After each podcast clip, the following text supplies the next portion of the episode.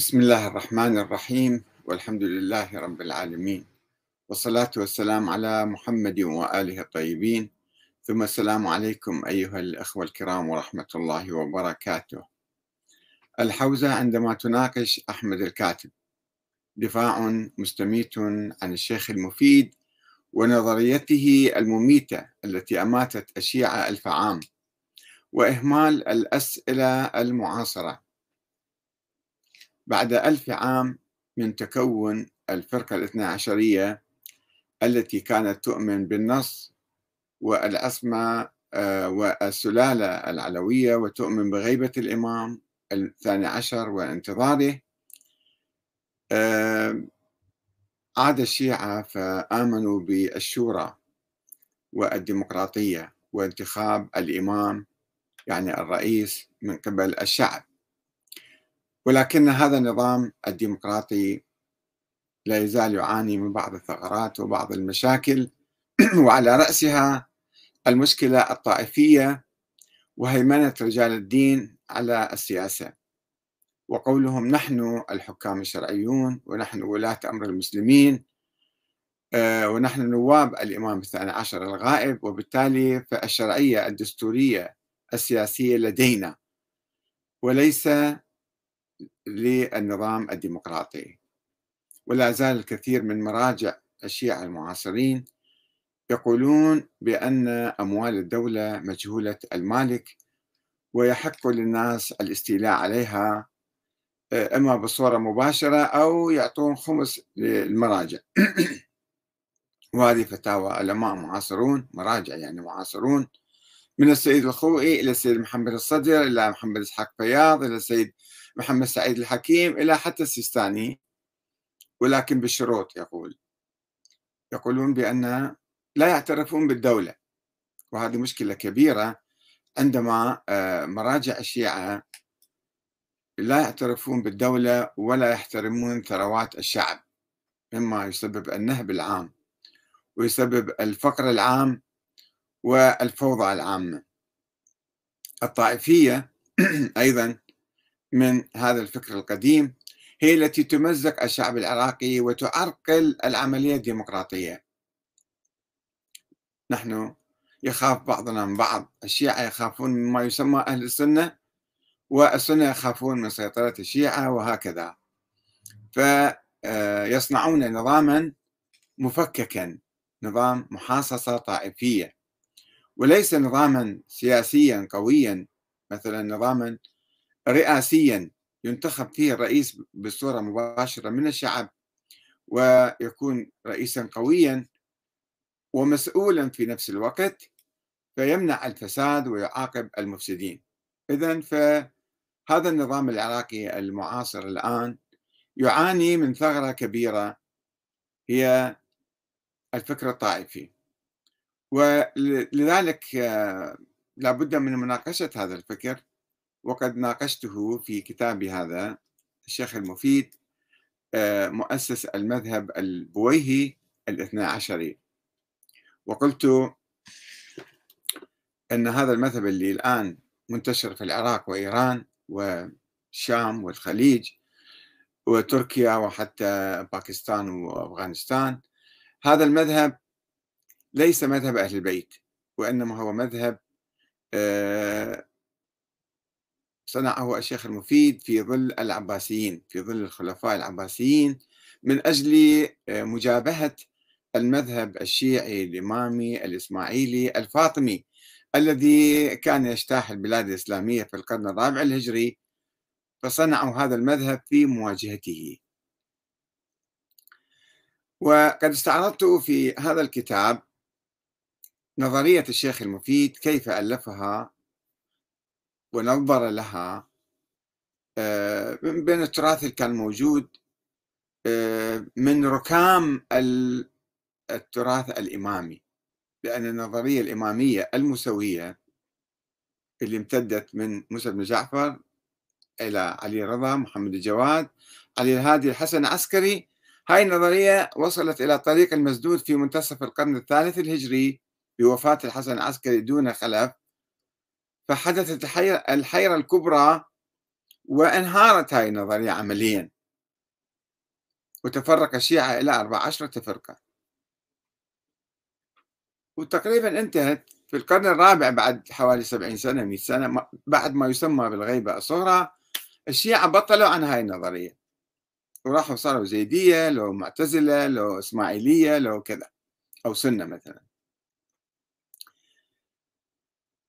فهاي اجى الشيخ المفيد بعد 100 سنة من ذلك آه، وحاول أن يبث الروح في هذا التراث ويؤلف نظرية جديدة تقوم على فكرة وجود الإمام الغائب الثاني عشر لأن هاي هذا كان موضوع شك وموضوع جدل بين الشيعة شيعة الحسن العسكري. أنه ولد لم يولد مولود ما مولود قال لا موجود وهي أدلتنا.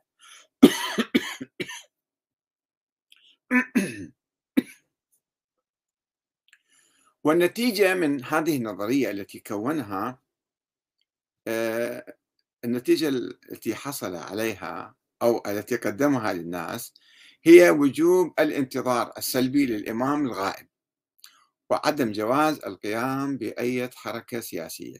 لا تقدم يدا ولا رجلا. روحوا ناموا بالبيت وانتظروا هذا الإمام يطلع. وهاي النظرية يسموها نظرية التقية والانتظار. ألف سنة الشيعة ملتزمون بهذه النظرية. ولذلك هم مشوا في التاريخ ولذلك يعني فقدوا كثيرا من حقوقهم. وفقدوا روحهم فقدوا روح المبادرة والعمل. لا ينتظرون فالإمام يجي من السماء. غائب. لم يعرفوا أنه ولد أم لم يولد. نظرية سلبية. إلى أن حصلت هذه الثورة قبل خمسين سنة ب آه، الإمام الخميني طرح نظرية آه، ولاية الفقيه. ثم تطورت نظرية ولاية الفقيه إلى الجمهورية الإسلامية في إيران. صارت ثورة وجمهورية. ثم انتقلنا إلى العراق النظام الديمقراطي. أيضا المراجع وافقوا مجبرين أو غير مجبرين بالتنسيق مع أمريكا بدون تنسيق مع أمريكا الله أعلم. بالنتيجة اعترفوا وقالوا لنشكل هذا النظام الديمقراطي وأذهبوا صوتوا له في الدستور وفي الانتخابات. ومع ذلك ظلوا يقولون نحن ولاة أمر المسلمين. نحن نواب الإمام المهدي نحن الحكام الشرعيون وهاي الحكومة ما عندها شرعية إلا إحنا نعطيها شرعية. ويدخلون أحيانا في تنصيب واحد وعزل واحد من الرؤساء. وقام هذا النظام على أساس طائفي على أساس شيعة وسنة. مكونات شيعية وسنية. وهذا ما أفشل هذا النظام في الحقيقة. يعني الفكر القديم رغم الثورة التي حصلت في العقل الشيعي باتجاه الديمقراطية باتجاه الشورى ولكن الفكر القديم فكر الشيخ المفيد لا يزال مسيطر على الأجواء. فأنا طرحت يعني قمت بدراسة ما عمله الشيخ المفيد. ولم أقل أن الشيخ المفيد أسس المذهب الإمامي. المذهب الإمامي معروف وأنا كتبت حوله كتب قديمة وكثيرة. آه، تأسس في القرن الثاني الهجري وليس في القرن الرابع. هناك فرق بين المذهب الإمامي أو المذهب الشيعي الأول أو المذهب الاثنى عشري. المذهب الاثنى عشري أسسه الشيخ المفيد. طبعا هو ليس وحده هو صار الوجه البارز لأنه هو آه، اشتغل على الموضوع كثيرا وفلسف الموضوع وجاب أحاديث وقصص وكتب وكذا والتقط بعض الأحاديث من هنا وهناك حتى آه، يؤسس هذا المذهب. قام بعملية صعبة جدا لذلك يسموه شيخ الطائفة. هو وتلميذه الشيخ الطوسي يسموهم شيخ الطائفة يسموه الطوسي. ولذلك عملوا مؤتمر له في آه، إيران قبل حوالي 30 سنة. ألفية الشيخ المفيد وكتب حوله كثير من العلماء أن هذا الشيخ المفيد هو خريت هذه الصناعة كما يقول آه، بعض الحوزويين الآن. نعم. يعني فكرة الاثنى عشرية أو الحديث الاثنى عشرية ربما وجد متناثرا هنا وهناك في بعض الكتب في الكافي مثلا أو في كتاب سليم بن قيس الهلالي. ولكن في نفس الوقت كانت هناك أحاديث حول الإمامة الثلاث عشرية وحتى تأسست فرقة باسم الفرقة الثلاث عشرية وأيضا كانت هناك نظرية أخرى تقول لا نظرية سابقة النظرية الإمامية تقول لا الإمامة مستمرة إلى يوم القيامة مو 12 واحد ولا 13 واحد. وتبناها الإسماعيليون وهم شيعة إمامية. قالوا الإمامة مستمرة حتى اليوم عندهم إمام موجود حي وحاضر الآن. كيف أصبحت اثنى عشرية؟ ومن صنعها؟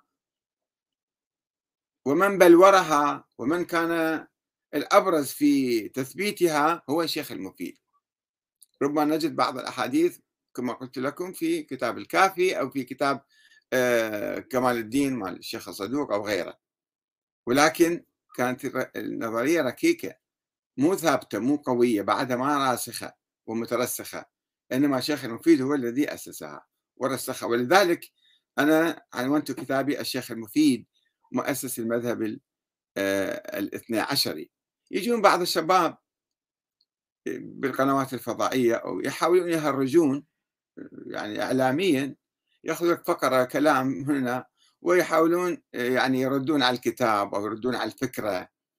وأيضا حتى بعض الحوزويين مثل أحد تلامذة السيد السيستاني يلقي محاضرة ويجي يتكلم عن الموضوع ولكن بصورة ملفوفة وليس بصورة واضحة وليس بصورة دقيقة ويضع النقاط على الحروف لذلك يخلط بين عدد من النقاط. وسأنقل لكم كلام هذا الأخ العزيز الأستاذ في الحوزة ويحمل لقب آية الله طبعا وحجة الإسلام والمسلمين عندما يجي يتحدث عن آه، الكتاب. أرسل لي أحد الأخوة الأعزاء وهو الدكتور حيدر عبد المطلب البكاء أرسل لي نص صوتي محاضرة صوتية من عشر دقائق تقريبا 11 دقيقة. إيه، كأنه يريد يقول هناك رد عليك. أنت تقول الشيخ المفيد أسس المذهب البويهي الاثني عشري وهذا شوف السيد آه، يرد عليك. آه، فإذا المشكلة يعني إحنا آه، الآن نبحث هذا الموضوع من أجل ترشيد النظام الديمقراطي في العراق من أجل تطويره من أجل يعني تقويته. ولذلك نبحث هذا الموضوع ونطالب الحوزة في الحقيقة آه، بأن لا تعيش في الماضي. تأتي تبحث الوضع الحالي. نظام الإمامة المعاصر يعني النظام الديمقراطي ما هي شروط الرئيس؟ ما هي ما هو النظام الأفضل؟ النظام آه، النيابي أو النظام الرئاسي مثلا. الحوزة لا تبحث هذه الأمور عادة إلا تجي بعض يعني الفلتات يطلع تصريح من هنا تصريح من هناك أن نحن نؤمن بهذا النظام ما نؤمن بتطويره إلى النظام الرئاسي. لماذا هم لا يقولون؟ من المرجعية يعني. فعندنا هنا آه، السيد منير الخباز آه، في هذا النص الصوتي يعني ما أريد أنقل صوته صوته موجود يمكن تسمعوه أنتم بعدين. يقول ذكر بعض المتحدثين وبعض الكتاب. ما يقول يوسف الآن أحمد الكاتب؟ قال في كتابه مثلا الشيخ المفيد كذا وكذا. لا. إيه، حتى حتى ينقل أشياء أخرى غير دقيقة. ذكر بعض المتحدثين وبعض الكتاب أن مذهب التشيع الذي يقوم على أربعة أركان النص والأسماء والعدد يعني الاثنى عشرية وخروج المهدي مما استحدثه الشيخ المفيد. وإلا فلا ذكر لهذه الأركان الأربعة قبل المفيد.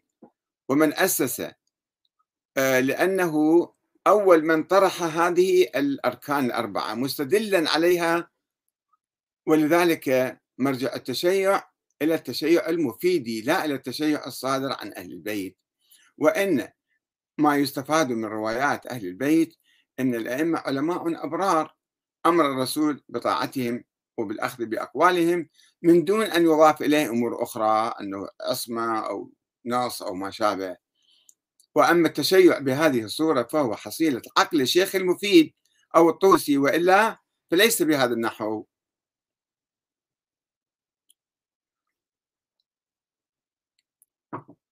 طبعا هذا كلام غير دقيق. يعني كلمة أنا لم أقل ذلك. هو مجاب اسمي حتى يكون حر في آه، يعني في نسبة ما يريد أن يقول من دون تدقيق من دون يعني وضع النقاط الحروف.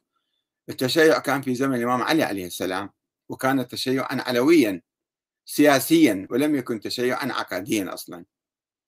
وثم المذهب الإمامي أو النظرية الإمامية نشأت سرا في القرن الثاني الهجري. في مقابل الزيدية الذين كانوا يقولون أي واحد من أهل البيت يخرج يصير إمام. ولذلك تفرعوا بعد ذلك إلى إسماعيلية وإلى واقفية وإلى فطحية وإلى آه، موسوية. وحديثنا عن التش... عن المذهب الاثنى عشري وليس عن التشيع ولا عن المذهب الإمامي. فشوفوا شلون خلط حتى يعني على أساس يرد علي.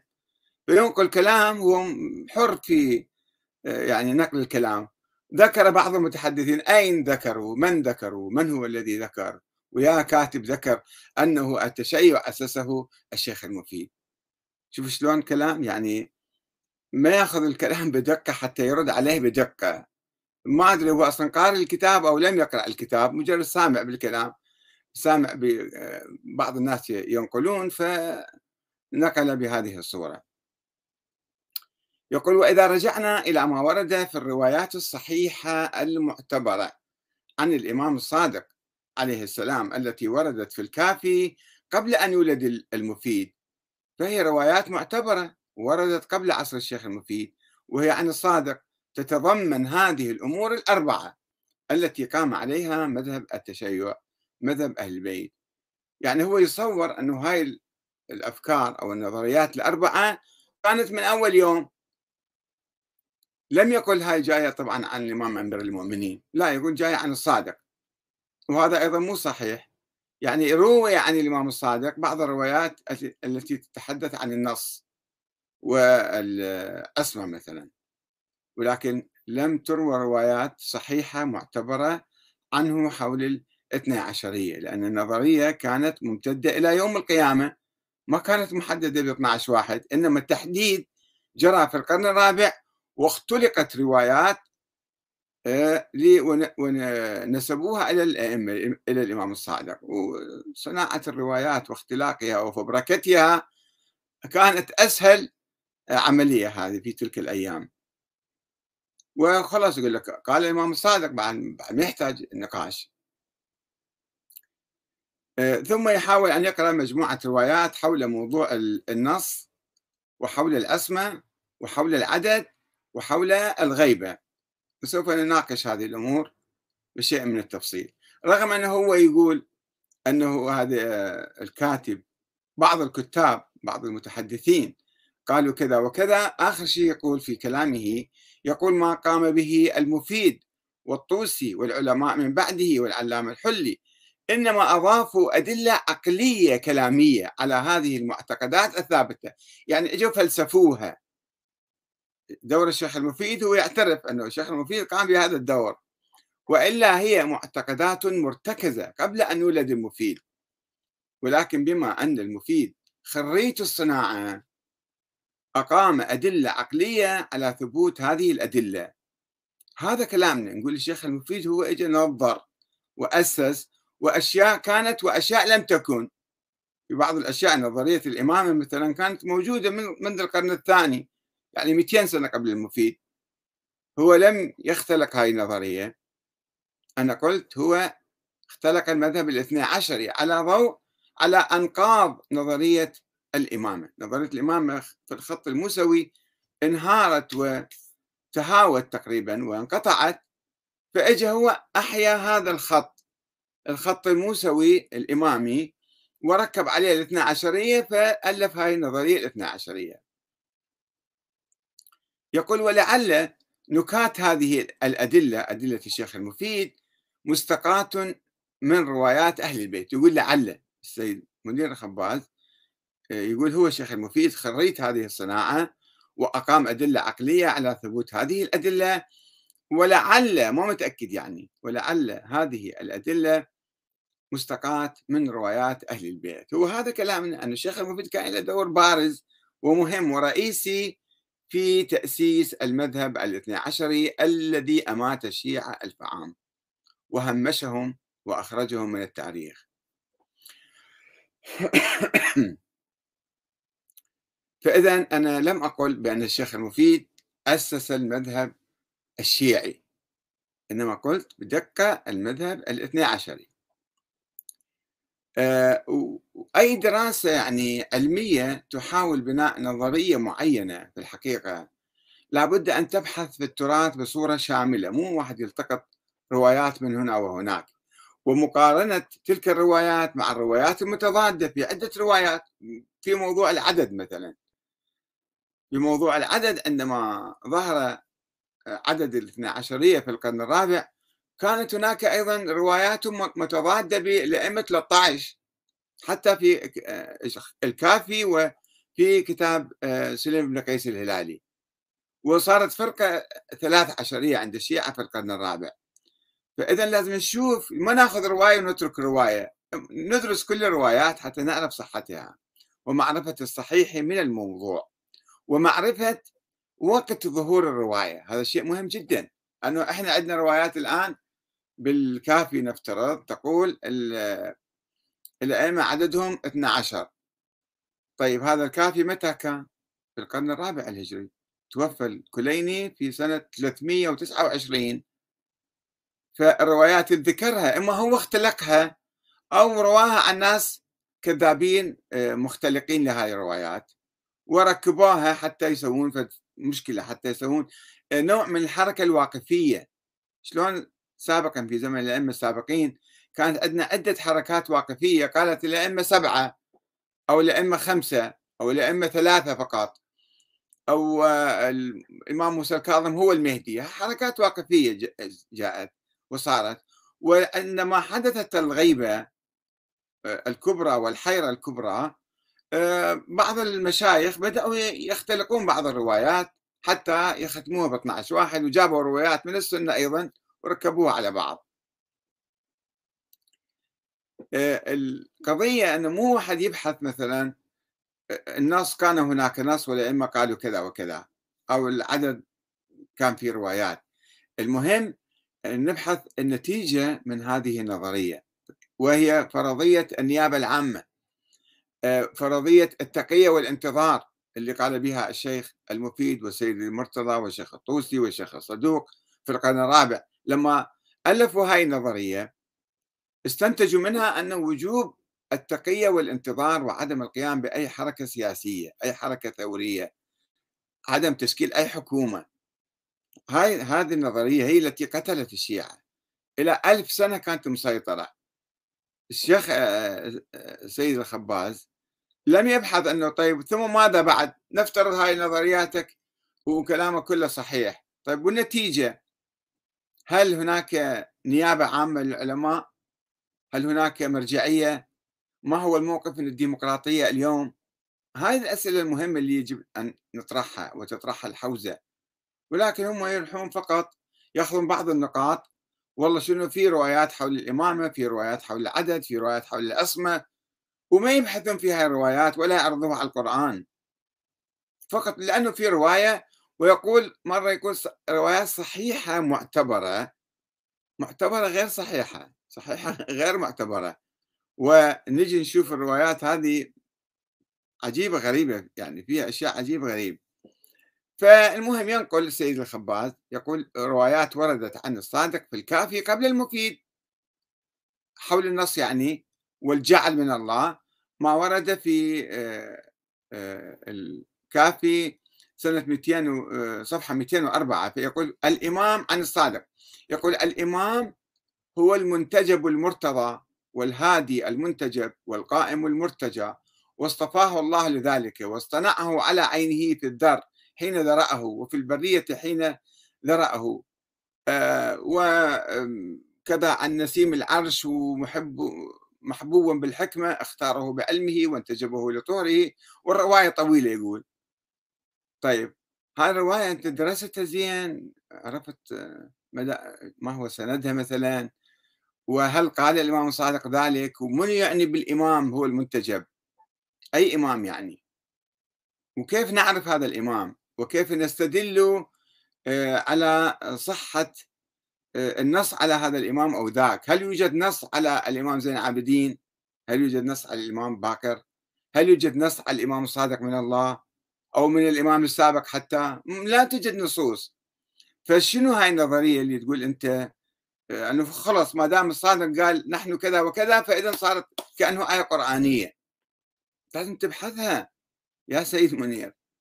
بعدين يقول معتبرة أبي يعفور ابن أبي يعفور. هم يجيب الرواية آه، عن عبد الله بن أبي يعفور قال قال أبو عبد الله عليه السلام يا ابن أبي يعفور. إن الله واحد متوحد بالوحدانية متفرد بأمره. فخلق خلقا فقدرهم لذلك الأمر. مجموعة من الناس اللي هم إحنا الله خلقنا حتى نقود الأمة الإسلامية. فنحن هم يا ابن أبي يعفور. فنحن حجج الله في عباده وخزانة خزانة خزانة على علمه والقائمون بذلك. إحنا هالشكل. يقول هذا شوفوا دل على تنصيبهم. طيب افترضوا الإمام الصادق قال ذلك افترضوا.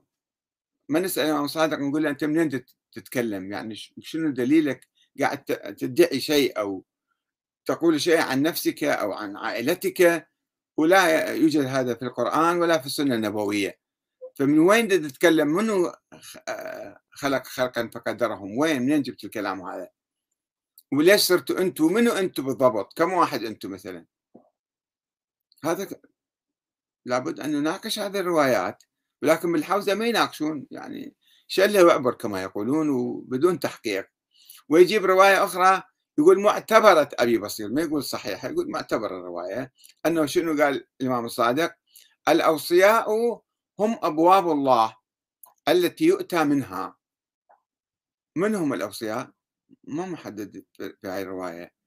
ولولاهم ما عرف الله وبهم احتج الله على خلقه. نفس الشيء نفس السؤال يأتي أنه الرواية أولا صحيحة ولا مو صحيحة؟ ثابتة ولا مو ثابتة؟ ثانيا حتى لو افترضنا الإمام الصادق قال هاي الرواية. رواية غامضة. من هم الأوصياء؟ من, من هم الأوصياء؟ هل أوصى الإمام الحسين لزين العابدين مثلا؟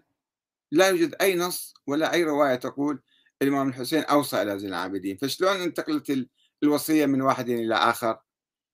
الأوصياء من هم؟ كيف نعرفهم؟ ما هو الدليل عليهم. هذا أول الكلام مو نصدق أي رواية نشوفها في الكافي مثلا.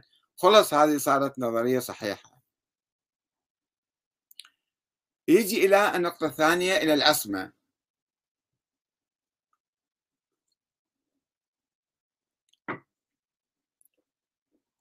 هم يجيب روايات واحيانا ما يقول أصلا السند مالها ولا الراوي مالها. يقول فقال الإمام الصادق. نحن خزان الله آه، خزان علم الله. نحن تراجمة أمر الله. نحن قوم معصومون.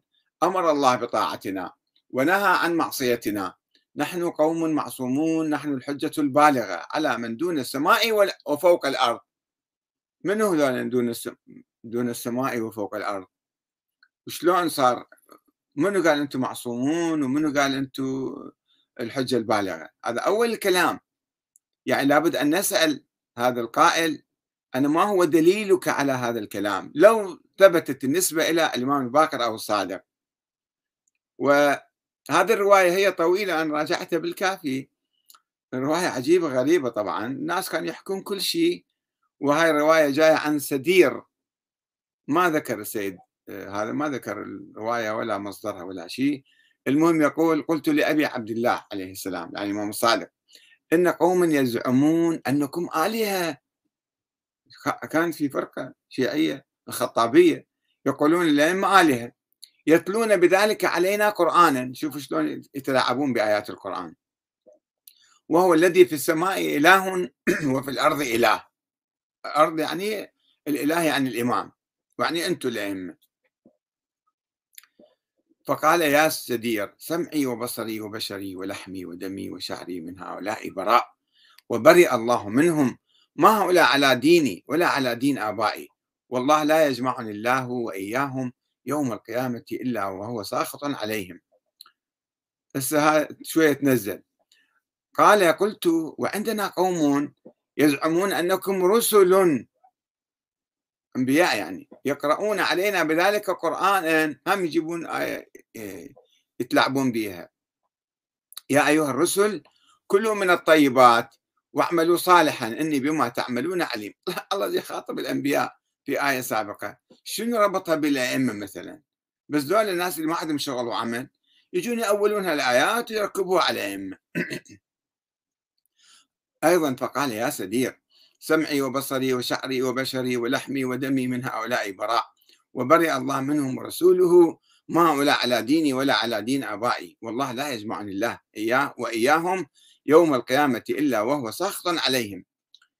هسه خلص من هاي الألوهية والنبوة اجى قال قال قال قلت فما أنتم شنو أنتم؟ قال نحن خزان علم الله. شلون صاروا خزان علم الله يعني علم الله وين موجود؟ حتى ذولا خزنته مثلا. لا فعلا الفكرة هاي دائما في الزيارات وكذا دائما يرددون هالعبارات. يعني شلون خزان علم الله؟ وشلون وصل لهم علم الله؟ وشلون انحصر عندهم فقط علم الله؟ نحن تراجمة أمر الله. نحن قوم معصومون. هم الأنبياء مو معصومين. آيات كثيرة تنفي الأسماء عن الأنبياء في القرآن الكريم. أمر الله تبارك وتعالى بطاعتنا وين؟ وين أمر الله بطاعة الأئمة؟ وين أمر؟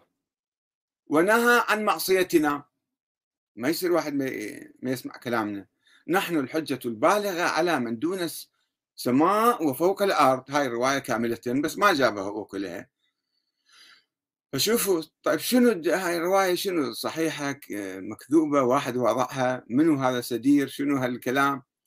وفيها غلو يعني دي ينقل عن أجواء مغالية وهو أيضا يبدو مغالي اللي دي ينقل هالكلام. وأيضا هناك طبعا روايات أخرى حول الأسماء. نفس النقاش فيها آه، عن أبي الحسن موسى قال قال أبو عبد الله عليه السلام إن الله عز وجل خلقنا فأحسن خلقنا. وصورنا فأحسن صورنا. وجعلنا خزانه في سمائه وأرضه مو بس بالأرض أو على العلم لا بالسماء والأرض. ولنا نطقت الشجرة. وبعبادتنا عبد الله عز وجل. يا شجرة وين نطقت هاي الشجرة؟ الحجر الأسود سامعين بس الشجرة نطقت بهم يعني شلون نطقت لهم شجرة؟ ولولانا ما عبد الله. هذا حديث رقم ستة. بعدين يقول الأئمة باب أن الأئمة خلفاء الله عز وجل في أرضه وأبوابهم التي أبوابه التي منها يؤتى هذا في الكافي طبعا آه، حديث رقم واحد عن الجعفري قال سمعت أبا الحسن الرضا يقول الأئمة خلفاء الله عز وجل في أرضه. الكلام سهل واحد يقول الكلام بس شنو الدليل على ذلك؟ شلون تثبته؟ شلون تقنع الناس؟ ومن هم الأئمة المقصودين بهذه الرواية؟ منو؟ شلون الرضا بعدين يروح يبايع المأمون والجواد والهادي والعسكر كلهم يبايعون الخلفاء العباسيين. ومن قبلهم الإمام الباقر والصادق بايعوا الحكام الأمويين والعباسيين وبايعوا. والإمام الحسن تنازل لمعاوية وبايع معاوية. فمنه شلون دول الخلفاء الله عينهم وكيف؟ وما هو الدليل عليهم؟ حديث ثاني يقول الأوصياء هم على أبي عبد الله الأوصياء هم أبواب الله عز وجل التي يؤتى منها. ولولاه ما عرف الله. شلون؟ هسه واحد ما يعرف الأئمة أصلا ما يعرف الله يعني؟ وبهم احتج الله تبارك وتعالى على خلقه. حديث رقم سبعة شوفوا شوفوا الغلو. أنتم انظروا فيه وشوفوا هذا حديث صحيح ولا موضوع. آه، عن محمد بن مسلم قال سمعت أبا عبد الله عليه السلام يقول الأئمة بمنزلة رسول الله مثل مثل النبي يعني مستواهم مستوى النبي. إلا أنهم ليسوا بأنبياء ولا يحل لهم من من النساء ما يحل للنبي كان عنده تسع زوجات هم ما يجوز أربعة فقط. فأما ما خلا ذلك ما خلا النساء والنبوة فهم فيه بمنزلة رسول الله صلى الله عليه وآله. شلون؟ شنو الدليل؟ افترضوا الإمام الصادق قال هالكلام ومحمد بن مسلم صحيح كان كلامه. افترضوا أنا ما أصدق الكلام. فشلون صار الأئمة منزلة الأولياء؟ آه، رسول الله. هذا غلو وبعدين يرفعون فوق جميع الأنبياء لأن النبي محمد أفضل الأنبياء الأنبياء الآخرين اذا فهم صاروا أفضل من كل الأنبياء من إبراهيم وموسى وعيسى ونوح وكذا. هذا هكذا الغلو ينشأ بهذه الروايات الموضوعه يجي الآن على النقطة الثالثة العدد. شفتوا هاي الروايات السابقة كلها ما فيها عدد. مطلقة. الأئمة خلفاء الأوصياء كذا. ما فيها تحديد ب آه، أن العدد كم واحد ومنهم الأنبياء الأئمة. بس تجي بالقرن الرابع تطلع لنا روايات يجيبها الكليني. فيها الرقم المحدد. رقم الرواية آه، رقم 18 وبهذا الإسناد عن أبي سعيد رفعه عن أبي جعفر عليه السلام. قال قال رسول الله من ولدي اثنا عشر نقيبا نجباء محدثون مفهمون آخرهم القائم بالحق يملأها عدلا كما ملئت جورا. انتبهوا جيدا لهذه الرواية. يرويها الكليني بالكافي. من ولدي اثنا عشر نقيبا. يعني صاروا والإمام علي وين صار؟ صار 13 واحد. محدثون محدثون مفهمون يعني علمهم من الله يجي. محدثون الملائكة تحدثهم يعني. هذا من كلام الغلاة هذا. والثلاث عشرية. بناء على هذا الحديث في القرن الرابع الهجري خرجت آه، وصارت عندنا فرقة الثلاث عشرية. وهو يجي يقول السيد منير الخباز يقول رواية كرام آه، هي رواية رقم 19 عن فلان عن فلان عن سهل بن زياد هذا الوضاع الكذاب. عن محمد بن الحسن ما يجيب طبعا السند وكذا. عن عبد الله بن عبد الرحمن الأصام عن كرام. قال حلفت فيما بيني وبين نفسي أن لا آكل طعاما بنهار أبدا حتى يقوم قائم آل محمد.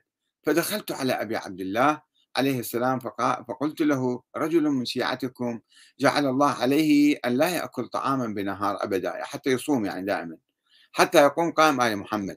قال فصم إذا يا كرام ولا تصم العيدين ولا ثلاثة التشريق ولا إذا كنت مسافرا ولا مريضا. آه، فإن الحسين عليه السلام لما قتل عجت السماوات والأرض ومن عليهما والملائكة. فقالوا يا ربنا ائذن لنا فيها لكن الخلق كلهم بيدهم يعني. حتى نجدهم عن جديد الأرض بما استحلوا حرمتك وقتلوا صفوتك. فأوحى الله إليهم يا ملائكتي ويا سماواتي ويا أرضي حتى السماوات ارتجت يعني. ثم كشف حجابا من الحجب فإذا خلفه محمد صلى الله عليه وآله واثنا عشر وصيا له. عليهم السلام وأخذ بيد فلان القائم من بينهم هم ما يحدد القائم منه يقول فد واحد من عندهم فقال يا ملائكتي ويا سماواتي ويا أرضي بهذا أنتصر. قالها ثلاث مرات. هاي رواية كرام اللي يستشهد بها سيد منير الخباز. السماوات والأرض كلها انقلبت وصارت آه، الملائكة يردون بدون الأرض وقال لا على كيفكم ترى ما, ما دولة راح أنتقم بهذا القائم. ويجيب رواية أخرى أو هناك رواية أخرى طبعا آه، حول العدد موجودة في الكافية مجموعة روايات متناقضة. مرة روايات 13 مرة روايات 12 يقول عن بصير وأبو بصير ومحمد بن عمران مولى أبي جعفر في منزله بمكة. قال كنت أنا وأبو بصير عن سماع بن مهران. فقال يا محمد بن عمران سمعت أبا عبد الله يقول نحن إثنى عشر محدثا. يعني دائما محدث يعني ملائكة تنزل عليه تحدثه. نبي صار يعني هذا قبل شوي يقول إحنا لا تقولوا إحنا أنبياء. بس هاي معناته أنبياء محدث يعني نبي. فقال له أبو بصير سمعت من أبي عبد الله. هذا الكلام يعني فحلفه مرة أو مرتين أنه سمع فقال له أبو بصير لكني سمعته من أبي جعفر عليه السلام. هاي الرواية يعني احتمال كبير موضوعها في القرن الرابع. وقت اللي يسوون الاثنى عشرية هم بعدهم مرتبكين مترددين ما يدرون 13 لو 12 فسووا رواية عن ناس سابقين في القرن الثاني الهجري. خلينا نشوف الروايات المناقضة لهاي الاثنى عشرية. هو سيد منير خباز يقول مو الشيخ المفيد سوى الاثنى عشرية إنما الاثنى عشرية موجودة بأحاديث من قديم. يعتمد على كتاب الكافي اللي هو في القرن الرابع ظهر في القرن الرابع وجمع روايات مختلقة حول الموضوع. ما يصح يستشهد فيها ولا تكون دليل على وجود النظرية الاثنى عشرية قبل ذلك التاريخ.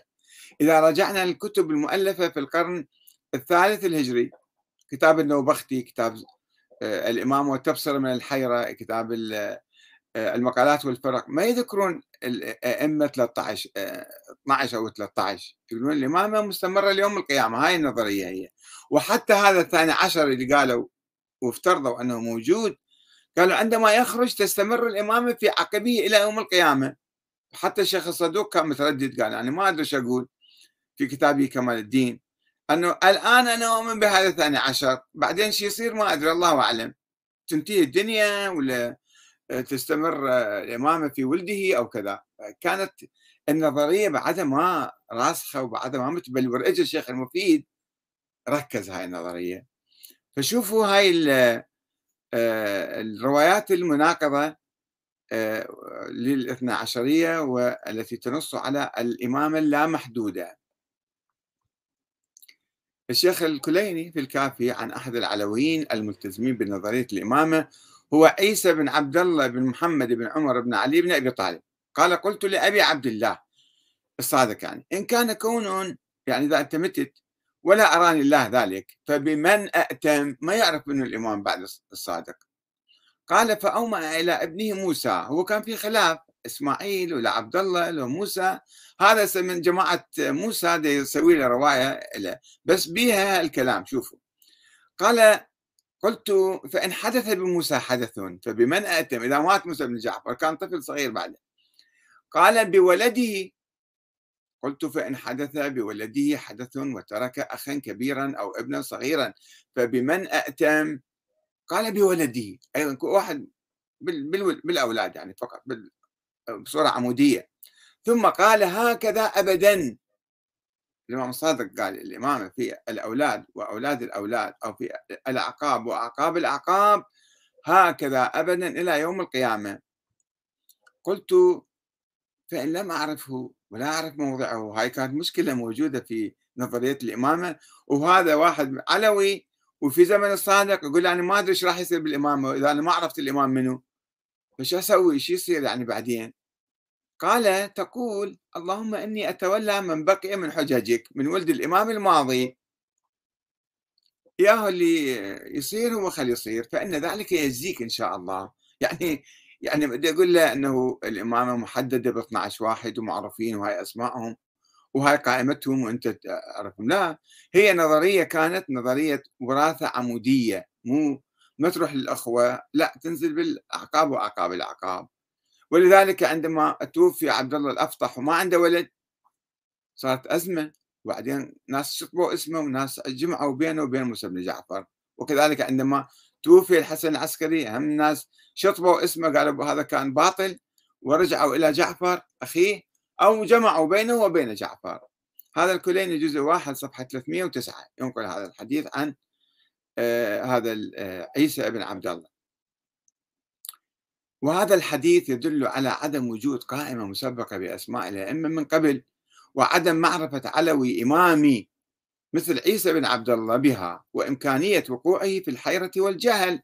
ولو كانت القائمة موجودة من قبل لأشار الإمام الصادق عليها كما يقول هذا كتاب سليم بن قيس الهلالي يقول أسماء الأئمة النبي كان قايلهم والقائمة معلقة بالبيوت. كل بيت آه، من الشيعة عند القائمة معلقة بالبيت موجودة. زين هذا شلون ما يعرف من الإمام بعد الإمام واحد بعد آخر؟ شوف الروايات هنا ندرك التناقض واختلاق الروايات في زمن لاحق. وبسبب غموض هوية الأئمة اللاحقين لجماهير الشيعة والإمامية فقد كانوا يسألون الأئمة دائما عن الموقف الواجب اتخاذه عند وفاة أحد الأئمة. وفي هذا المجال أيضا ينقل الكليني وابن بابويه والعياشي حديثا عن يعقوب بن شعيب عن أبي عبد الله. قال قلت له إذا حدث للإمام حدث كيف يصنع الناس إذا مات الإمام؟ قال يكون كما قال الله تعالى فلولا نفر من كل فرقة منهم طائفة ليتفقهوا في الدين ولينذروا قومهم إذا رجعوا إليهم لعلهم يحذرون. قلت فما حالهم؟ هاي شنو وضعهم دولة قال هم في عذر ما داموا في الطلب وهؤلاء الذين ينتظرونهم في عذر حتى يرجع إليهم أصحابهم الباقين والراحين النافرين. يعني الإمام مو محددة مو معروفة. وهناك رواية أخرى مشابهة عن زرارة ابن أعين الذي ابتلي بهذه المشكلة ومات بعيد وفاة الصادق. ولم يكن يعرف الإمام الجديد ما يدرس إسماعيل ولا عبد الله الأفطاح ولا موسى بن جعفر. فوضع القرآن على صدره وقال اللهم اشهد إني أثبت إمامة من يقول بإمامتي هذا الكتاب. وقد كان زرارا من أعظم تلاميذ الإمامين الباقر والصادق ولكنه لم يعرف خليفة الإمام الصادق. فأرسل ابنه عبيد الله إلى المدينة لكي يستطلع له الإمام الجديد. شوفوا صار إمام هو بالكوفة. فمات قبل أن يعود إليه ابنه ومن دون أن يعرف من هو الإمام. هاي آه، الصدوق ينقل هالروايات في إكمال الدين صفحة 74 وفي صفحة 76 آه، آه، أيضا. فشوفوا هذا العدد ما كان موجود الإمامة كانت مستمرة ليوم القيامة هكذا أبدا إلى يوم القيامة. إنها في الأعقاب وأعقاب الأعقاب في الأولاد وأولاد الأولاد ما تروح الأخ ما تروح إلى عام ما تروح إلى كذا. هذا قانون الإمامة كان عندما ظهرت هاي النظرية في القرن الثاني الشيخ المفيد في القرن الرابع اجى سواه لا عدد موجود محدد هم دول 12 واحد.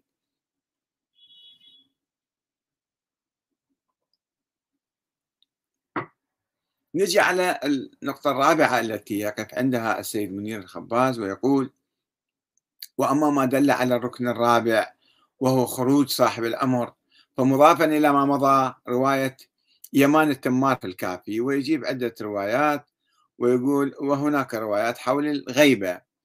عن زرارة قال سمعت أبا عبد الله يقول أن للغلام غيبة قبل أن يقوم. من هو هذا الغلام؟ يا غلام ولما؟ قلت ولما؟ ليش عنده غيبة؟ ليش يغيب؟ قال يخاف وأومأ بيده إلى بطنه. ثم قال يعني يشقون بطنه يعني الشكل فقال قال يا زرارة وهو المنتظر وهو الذي يشك في ولادته منهم. منهم من يقول مات أبوه بلا خلف. هذا رواية مال الأمر الواقع يعني تروي تاريخ الشيعة ذيك الأيام. مسويها على لسان الإمام الصادق وزرارة يسأله يقول له إيه راح يصير هالشكل كما حدث في الغيبة الصغرى. آه، منهم من يقول إنه آه، مات أبوه بلا خلف. هذا الظاهر كان الشكل ومنهم من يقول حمل كان هو حمل يعني في بطن أمه. ومنهم من يقول إنه ولد قبل موت أبيه بسنتين لا بسنتين أو خمس سنوات. وهو المنتظر غير أن الله عز وجل يحب أن يمتحن الشيعة فعند ذلك يرتاب المبطلون يا زرارة. لما صارت أزمة وحيرة فهاي الرواية تقول للشيعة اللي مشككين أو مستعلين تقول لهم أنتم مبطلون ولذلك شكيتوا الله دي يمتحنكم هاي. هاي نظرية الامتحان ما يعني أخذوا بها بعدين أيضا الشيعة بطلوا عنها. قالوا لا هو خايف مو قصة امتحان الشيعة. بعدين الله غرب ذولاك وامتحنوا بعدين شنو صار؟ ما طلع. أه والغيبة إلى متى؟ هاي الرواية الكافي يرويها يعني بعد 50 60 70 سنة من الغيبة. بس مو مو 1200 سنة. شلون صار غيبة طويلة وشلون نعرف أنه ما مات مثلا؟ وما ما تقول أنه هذا مثلا مات لو ما مات بعد هاي الآراء بعدها ما منتشرة. آه، الشيعة الإمامية الموسوية خاضوا تجربة مرة مماثلة مع الحركة الواقفية التي دعت غيبة الإمام موسى الكاظم ووقفوا منها موقفا رافضا وذلك لتناقض الغيبة مع فلسفة الإمام حيث قال لهم الإمام علي بن موسى الرضا. قال لهم سبحان الله يموت رسول الله ولا يموت موسى. أبوه يعني قد والله مضى كما مضى رسول الله. واتهم الواقفية الذين زعموا أن أباه لم يمت بالكذب والكفر. قال اللي يقول أبوي ما مات هذول هذول كفار. بما والكفر بما أنزل الله عز وجل على محمد. وقال لو كان الله يمد في أجل أحد من بني آدم لحاجة الخلق إليه. لمد الله في أجل رسول الله. الله كان طول أمر النبي وخلى ينشر الإسلام كله. ليش الله يموت النبي؟ شوفوا منطق أهل البيت هذا. فهاي الغيبة أولا خلينا نثبت وجود هذا الولد حتى نقول بعدين غاب. والأحاديث السابقة اللي ركبوها ما تقول منه هو الغلام له غيبة. فهذه المصادر طبعا راح أنقل لكم إياها. الكليني الكافي جزء واحد صفحة 380 والكشي في الرجال صفحة 378 حول الغيبة بس الغيبة صحيحة ولا مو صحيحة؟ والجماعة اللي سووا أحاديث حولها والشيخ المفيد اجى أكدها وألف النظرية الاثنى عشرية اللي قائمة كلها على وجود الثاني عشر وغيبته. آه النتيجة شنو؟ السيد منير الخباز ما يوقف عند هاي النقطة حتى يبحث ويشوف أن النتيجة الحصيلة النهائية لكل هالأفكار الأئمة معينون من قبل الله الأئمة معصومون الأئمة 12 واحد الأئمة أو الثاني عشر غائب ثم ماذا بعدين؟ شو يصير؟ موقفنا شنو هو؟ شوف الشيخ المفيد شو يقول يقول الشيخ المفيد ينقل آه، روى الشيخ المفيد عن جابر الجعفي قال قال لي أبو جعفر يا جابر التزم الأرض ولا تحرك يدا ولا رجلا حتى ترى علامات أذكرها لك. أنت انتظر تجيك العلامات. هاي في كتاب الاختصاص جزء واحد صفحة 57 يعني نظرية التقية والانتظار. كل شيء لا شيعة روحوا ناموا ألف سنة وبعدين نشوف شو يصير. وإذا يكمل الشيخ المفيد يقول وإذا غاب الإمام للخوف على نفسه من القوم الظالمين فضاعت لذلك الحدود وانهملت به الأحكام ووقع به في الأرض الفساد. فكان السبب لذلك فعل الظالمين دون الله الله شو خصه؟ هم ظالمين منعوا وكان المأخوذ بذلك المطالبين به دونه. هاي في كتاب الرسالة الأولى حول الغيبة صفحة 272 هاي النتيجة ما تقول إحنا مو مسؤولين. فساد صار بعد شو نسوي؟ إحنا ما عندنا دور ما نقدر نقوم بأي عمل. نظرية التقية والانتظار. نتيجة حصيلة كل هذا الفكر اللي أسسه الشيخ المفيد. وكان تلميذ الشيخ المفيد اللي هو المرتضى على من الهدى يعتقد بأن مهمة إقامة الأئمة أن نصر فرد إمام رئيس يعني تقع على عاتق الله الله يعين الأئمة مو إحنا وليس على عاتق الأمة. وأن ذلك لا يسوق لها. ما يجوز لها هي تجي تنصب الأئمة وتختار واحد بصورة ديمقراطية. وأن مهمة إقامة الأمراء الأمراء الفرعيين يعني تقع على عاتق الأئمة وأنها من فروضهم واجباتهم يعني وعباداتهم التي يختصون بها. كما قال في كتابه الشافي جزء واحد صفحة 112 من هنا فقد حرم السيد المرتضى السعي لتنصيب الإمام. نروح شكل حكومة تشكيل حكومة إسلامية ما يجوز في عصر الغيبة. لأن ذلك ليس بأيدينا وإنما بيد الله فلا بد من الانتظار. وقال هذا نص كلامه ليس إقامة الإمام واختياره من فروضنا فيلزمنا إقامته. إحنا مو مو شغلنا هذا مو مسؤوليتنا. الله هو يعين الإمام. شوف الفكر السلبي عند السيد مرتضى. أيضا في نفس المصدر الشافي آه، جزء واحد صفحة آه، عشرة 110 وصفحة 112 مرة ثانية. فهاي النظرية ما يناقشوها. والسيد المدير الخباز ما اجى بحث نتيجة نظرية سواء كانت ذيك النقاط الأربعة اللي ذكرها موجودة سابقة ولا اختلقت فيما بعد والشيخ المفيد هو سواها ولا ما سواها. هاي النظرية الاثنى عشرية نظرية مميتة قتلت الشيعة همشتهم أخرجتهم من التاريخ ألف عام. والآن قد عادوا إلى النظام الديمقراطي النظام الشورى المعقول. ولكنه ولكن هذا النظام يعاني من الطائفية بسبب الفكر الموروث إحنا شيعة وسنة نؤمن بالأئمة وأنتم تؤمنون على شنو؟ نظرية تاريخية. وبعدين اجوا العلماء قالوا نحن نواب الإمام ونحن الحكام الشرعيون ونحن لازم نهيمن على العملية الديمقراطية. ونلغي الدستور ونلغي آه، النظام الديمقراطي ونلغي نظام الشورى. يعني في آه، فكرتين متناقضتين متناقضتين عندنا الآن. ما مؤمنين بالنظام الديمقراطي بصورة قوية وصحيحة؟ لأنه لا نزال إحنا متشبثين بالفكر القديم الذي أسسه الشيخ المفيد قبل ألف عام. فمتى نتحرر من هذا الفكر ومن هذا التراث المختلق والموضوع والمنسوب لأئمة أهل البيت كذبا وزورا والسلام عليكم ورحمة الله وبركاته.